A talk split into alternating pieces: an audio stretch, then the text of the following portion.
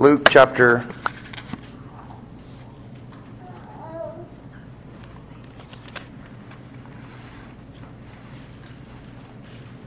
23, and we'll start with uh, verse 44 here.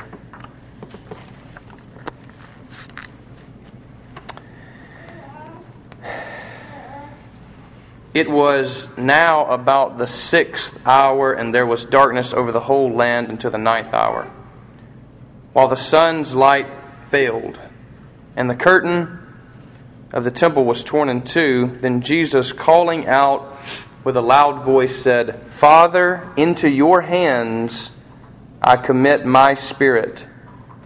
And having said this, he breathed his last. Now, when the centurion saw what had taken place, he praised God, saying, Certainly this man was innocent. And all the crowds that had assembled for this spectacle, when they saw what had taken place, returned home beating their breasts and all his acquaintances and the women who had followed him from Galilee stood at a distance watching these things. Let us pray. Lord, we thank you for your word. We thank you for this day. We thank you for the songs that have been sung, for the affirmation of our faith, for the fellowship that we've enjoyed today and for what you've provided for us through your incarnation, through your crucifixion, and through your resurrection. Praise be to your name. Bless these, our words. Bless this, your word. We pray in Jesus' name. Amen we finally have arrived to the seventh saying of Jesus.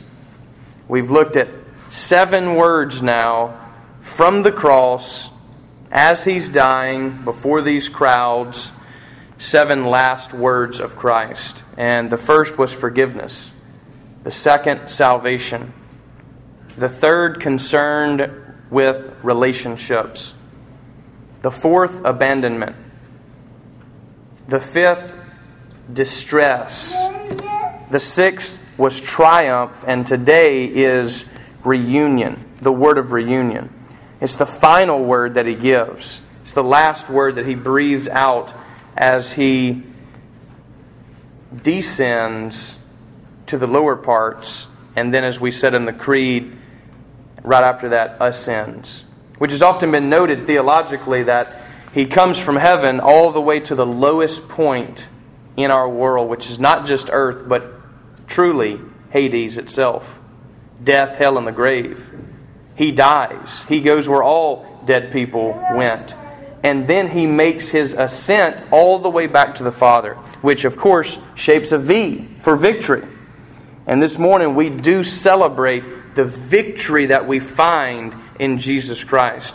We don't uh, stop with his crucifixion, although that is salvific for us. But instead, we move toward the resurrection as we have this very morning. And so, right after that, of course, in Luke, uh, you get the resurrection account, uh, which we've read this morning. Now, these two last sayings of his, it is finished or it is done, and this one here Father, into your hands I commit my spirit. Both of these are quotations from the Psalms. So, in Jesus' last minutes of his life, where does he turn? Even when he's crying out to God to save him from this mess, where does he ultimately turn? None other than the Word of God. Now, how much more we ought to turn to God's Word in times of distress, in times of victory. In all times of our life, we turn to the Word of God. It is our sure foundation, given to us by the Holy Spirit Himself through holy men. Praise be to God for His Word. In this last saying here, I want to talk briefly about truly trusting God. This is exactly what Jesus does here in this sentence. He says, Father, into your hands I commit my spirit. Even there, there's a Trinitarian tinge to that Spirit, Father, Son. God working for our salvation, even in these last minutes of his life, this last breath. This is his last breath before he leaves and, of course, goes to the uh, tomb, is buried, and then resurrects three days later on this great Sunday. The first thing about the resurrection, the cross, discipleship, being a Christian is very, very, very simple. And it's so simple that if you don't carefully observe it, just like you have to do an interpretation, you will miss it. It's like one of those things where you're frantically looking for your keys everywhere, and the whole time they've been in your pocket. You've looked everywhere in the house, you're screaming at people, and you know, you've got all the kids blaming everybody else. Somebody's moved my keys, and you've run over them with a lawnmower, which is what I did. Um, ultimately, it's right before you, and it's very simple if we'll just stop. Jesus, in this last breath, submits ultimately to God his very life, into the hands of God.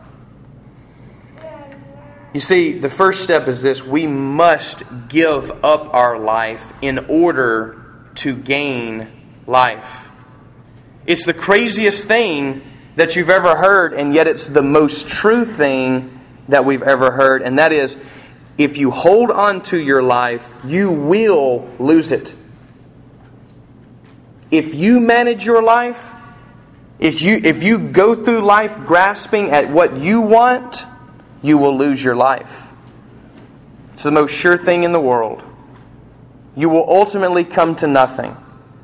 Hell is a place of fire, yes, darkness, yes, but ultimately, the torture in hell is that you get what you always wanted, and that was yourself. And you get it for all eternity. And you're by yourself. It's the torture of all tortures. We must surrender. We must put down our arms, take off our armor, pick up the cross. Isn't this what he told us in Mark chapter 8?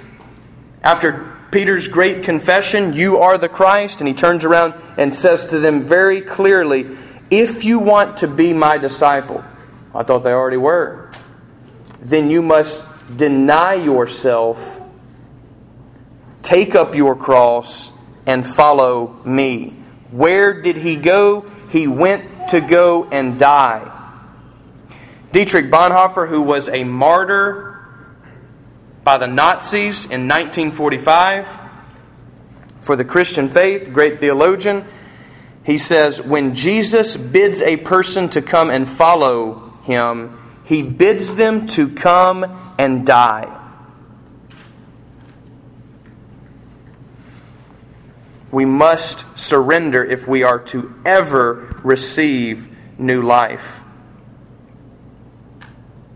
You see, what we don't realize is how deep sin is. We think we're okay, and that thinking that we are okay is what damns most people to hell forever. I'm okay. I don't really need God. I don't need the church. I don't need the scriptures. I don't have to pray. I'm not that weak.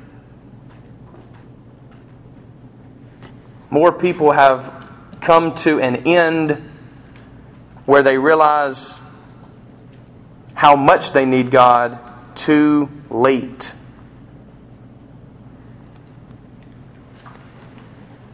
You know, it's like a uh, drowning person. If you ever seen somebody who is drowning? or you yourself have ever been drowning, they are kicking and doing everything and they can't get control. which is why they're drowning.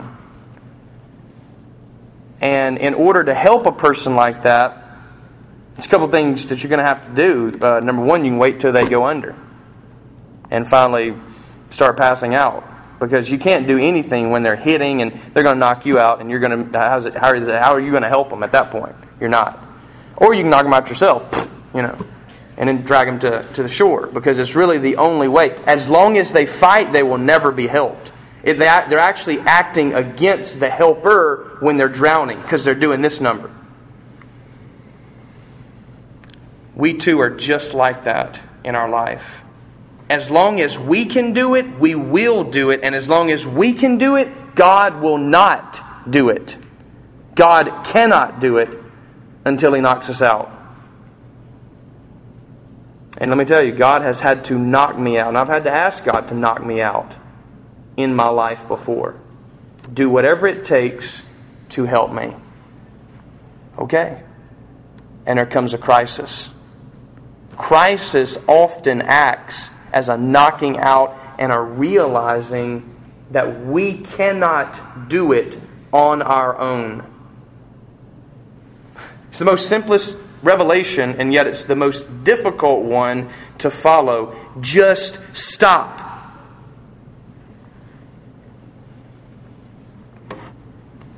That's what I have to say to my kids when they get so worked up. You know, they get around playing with their friends, and everybody gets worked up, and then they're in the zone and they can't hear anything.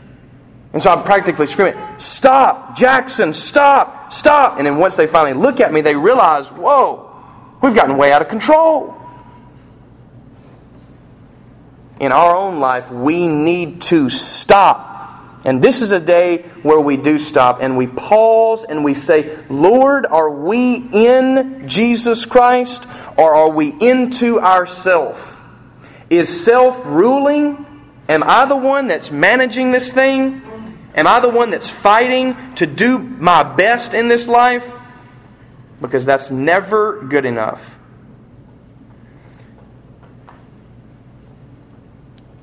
When I surrendered to Jesus Christ fully was when I was 17 years old.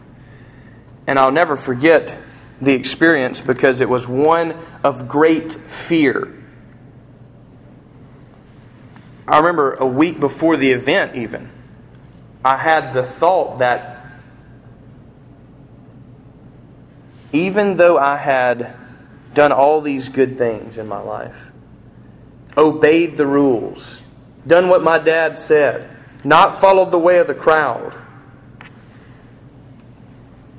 none of those things were saving me.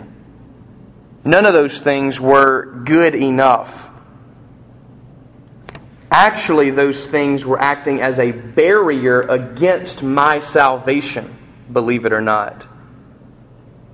You see, the enemy knows us very well. He doesn't tempt us with raping someone tonight. That's probably not your thing. Murdering somebody with a hammer tonight, that's not your thing. Most of us don't struggle with wanting to kill large numbers of people. Most of us have no, I mean, we don't even, it's not that big of a deal. No, no big deal. Don't worry about that. Satan's not going to tempt you that way. He tempts us with good things that distract us from the good thing who is God.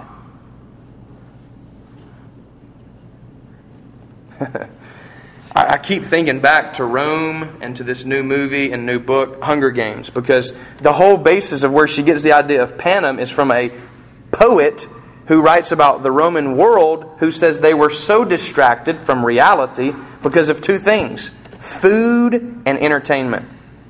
Literally, bread and circuses. That kept people entertained. And I heard this morning on the, on the television while the boys were watching Mickey Mouse they said something about on charter, you know, we have entertainment 24 7. And I thought to myself, oh, Lord, help us then. And I've noticed in our world, when people get bored, what do they do? They immediately turn to entertainment. Let's see here. Hmm, somebody important here. I mean, at least read about somebody important. Turn on the television. I can't handle silence. They live their lives through movies or shows or books or the next thing coming down the line technology wise. And we have a plentiful amount of food. Maybe we too have been distracted from the ultimate good.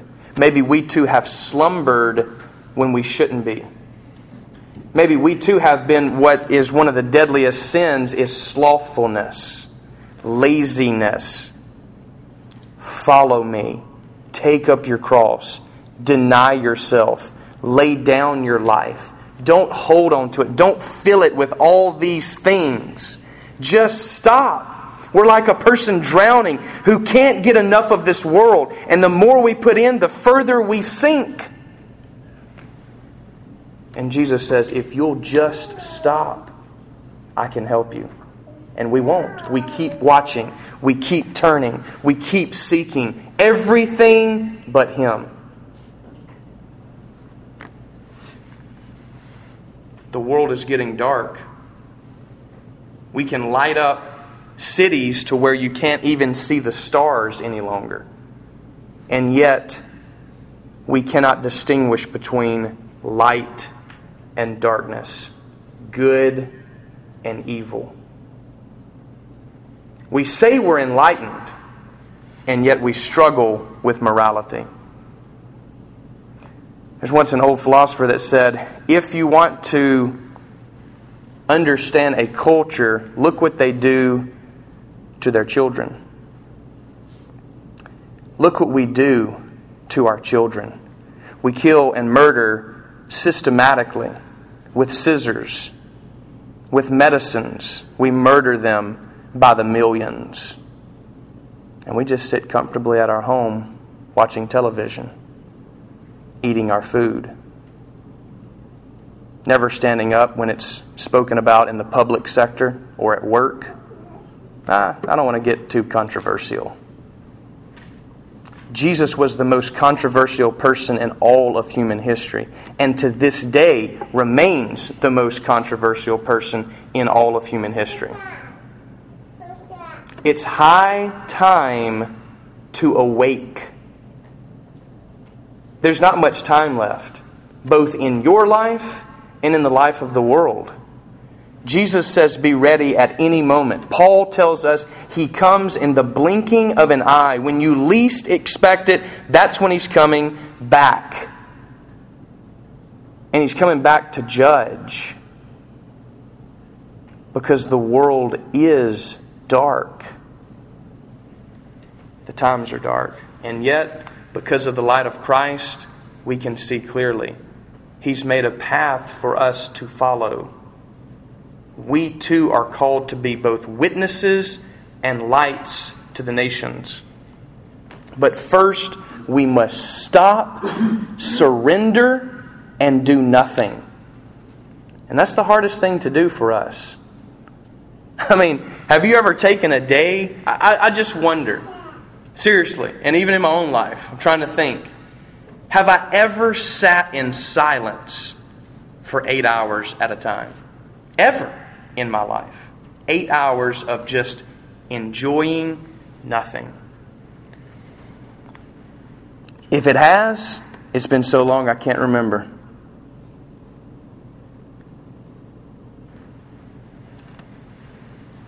We are busied about by so many things and yet, this is not complicated at all. We must surrender. We must stop.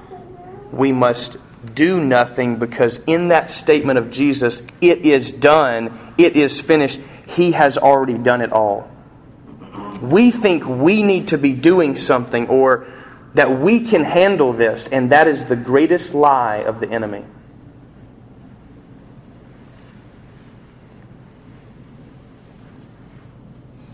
You know, watching a show about these elite warriors uh, that we have on our special forces. And that's right. And it's interesting in their water training, in order to be able to not freak out when you're drowning, they have to teach you and train you in, in very distressful situations. And one thing they had to do was they had to tie their hands and their feet up with things that could be broken. You know, it wasn't something that couldn't be broken. It could easily be broken. So they had to train themselves not to break it, not to freak out and start doing this number. And they had to bob, uh, I think it was 11 times. In order to do that, in order to sink, you have to have half the capacity in you, and you also have to be very calm, which is going against all of the natural inclinations of our body when one is drowning. And every time they would bob up, people would be splashing them in the face, face to where they would actually swallow water and air when they went back down. And they would keep doing this 11 different times, and of course, then swim the whole length of the pool underwater, and then put on a pack and do all sorts of other stuff. The whole time not freaking out, because as soon as you lost control, you were going to drown. I was reading another story too about a survival camp that was teaching people how to survive in all kinds of situations. And the guy said there's three rules.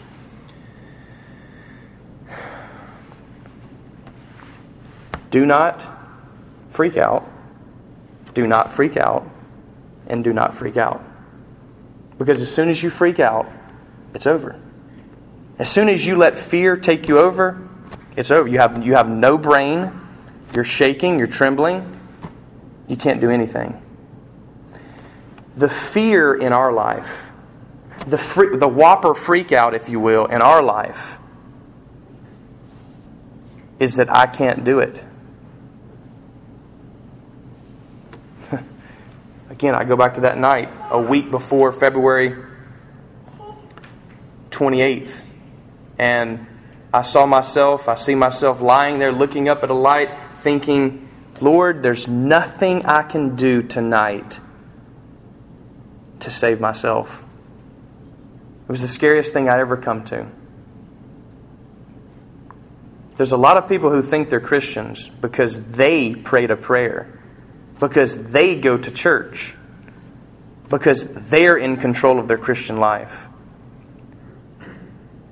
It's not about control, it's about submission, it's about obedience.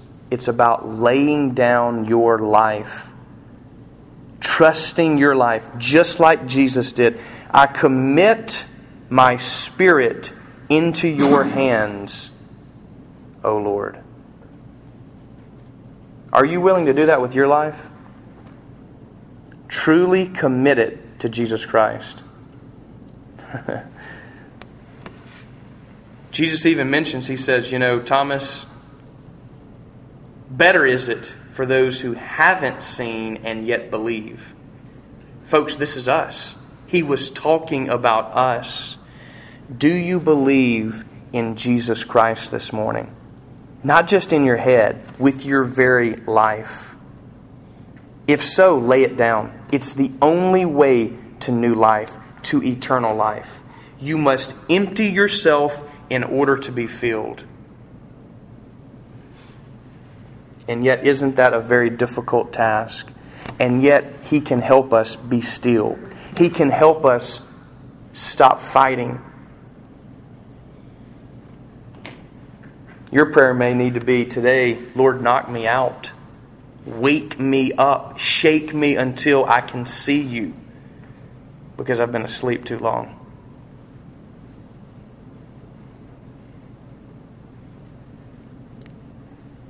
He's waiting for us to cease so that He can begin in our life. Would you stop fighting? What better day than on Easter Day to stop fighting against God and receive Him? Rest in Him. Some of you are very weary, and I don't mean physically. You're tired of fighting. You're tired of struggling in this life. You're tired of this life. You know, people say, God doesn't know what I've gone through, or either they say about the world, what a terrible place. Both are remedied in Jesus. If, it, if this is a terrible place of suffering, then Jesus has taken his own medicine. God has taken his own medicine. He's lived in this very world, suffered in this very, died in this very world, and yet overcome the world for us. it's the greatest of all hopes. This is the greatest story ever told. And yet, in many of our lives, it's told very poorly. Today, it doesn't have to be that way. Today, He offers us Himself. Will you look away again like you have so many times before? Will you ignore Him? Will you try to just continue feeding yourself with the world, whatever it may be hobbies, sports, television, a career? Or will you relinquish your life so that you may gain true life? Choose you this day who you will serve God or yourself. Who will you deny, yourself or God? It's the only choice we have today. Let's all stand as we pray. Lord, and as Rachel comes, Lord, we thank you for this morning, for what it means to us. Lord, would there be someone here who would be willing, courageous enough to say, I'm tired of fighting? I only want you, God. Your will be done in my life. Lord, give them the strength now to respond.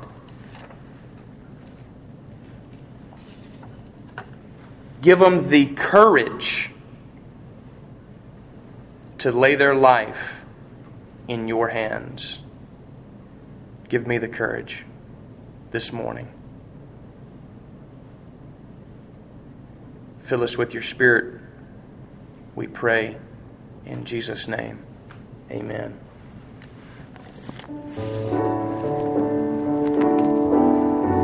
This is your time of response to God, to this word and this service and this act of God.